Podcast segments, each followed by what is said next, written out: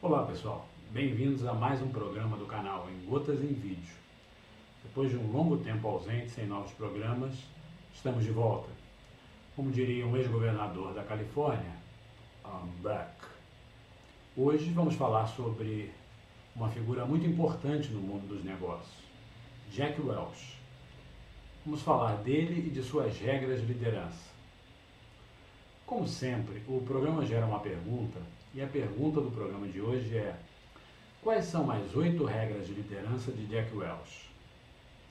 Vamos descobri-las? Bom programa!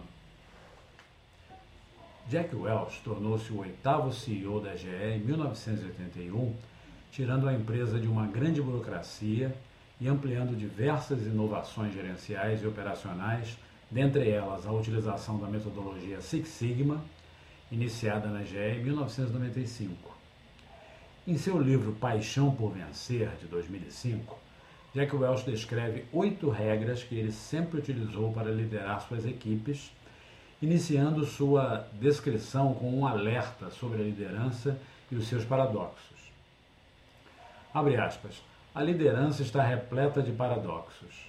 O pai de todos os paradoxos é o que se refere ao curto prazo versus o longo prazo. É uma questão que sempre me colocam. Como eu posso gerenciar os resultados trimestrais e ainda fazer o que é correto para o meu negócio daqui a 5 anos? Minha resposta sempre é, bem-vindo ao trabalho. As 8 regras adotadas por Jack são as seguintes. Primeira, os líderes são incansáveis no aperfeiçoamento da equipe. As funções primordiais do líder nesta regra são colocar as pessoas certas no lugar certo, apoiando as que estão bem colocadas e remanejando as que não estão. Treinar as pessoas, criando as competências necessárias para que elas melhorem seu desempenho sob todos os aspectos. Ajudar as pessoas a construir a autoconfiança, energizando-as para ousarem e assim superarem seus objetivos e atingirem seus sonhos. Comentário do apresentador. O Job Rotation ajuda as pessoas a conhecer cada vez mais a empresa. Segunda regra, líderes fazem com que todos vivenciem a visão. Neste caso, as metas não podem ser nebulosas a ponto de parecerem inatingíveis. É necessário falar da visão constantemente, inclusive e principalmente para o pessoal do chão de fábrica, do dia a dia. Agradeça aos que vivem e respiram a visão com qualquer forma de reconhecimento significativo, incluído o dinheiro dentre estas formas. Comentário do apresentador. Necessitamos aperfeiçoar constantemente nossas equipes. Terceira regra. Líderes emitem energia positiva e otimismo. Um executivo com atitudes positivas contagia a equipe que, por mais cética que seja, mais cedo ou mais tarde adere à observação da metade cheia do copo.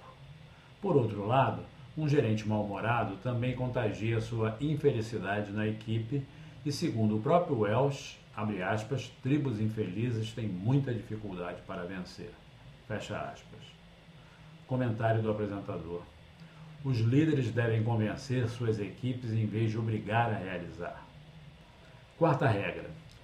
Líderes conquistam confiança com transparência. As equipes necessitam saber em primeira mão pelo seu líder como vão os negócios e o desempenho dela. A atenuação dessas notícias só passa a imagem de que o líder não representa os interesses da organização e não conhece os rumos dela. Os líderes também conquistam a confiança reconhecendo os méritos da equipe e de seus integrantes. Comentário do apresentador. A verdade é boa companheira, principalmente com os empregados. Quinta regra. Líderes ousam tomar decisões impopulares. Os líderes devem ouvir e explicar-se com clareza, mas ir adiante. Lembre-se que você não é candidato ao cargo, você já foi eleito. Use sua intuição e associe a situação atual a outra já vivenciada, mesmo que os fatos estejam incompletos e os dados limitados. Comentário do apresentador. As medidas podem ser duras se apontarem para um futuro mais razoável para a empresa e para os empregados. Sexta regra. Líderes pressionam sua equipe em busca de ação. Em cada conversa sobre uma decisão, uma proposta ou alguma informação sobre o mercado, um líder deve intervir com perguntas do tipo: e se? Por que não? E por que é assim?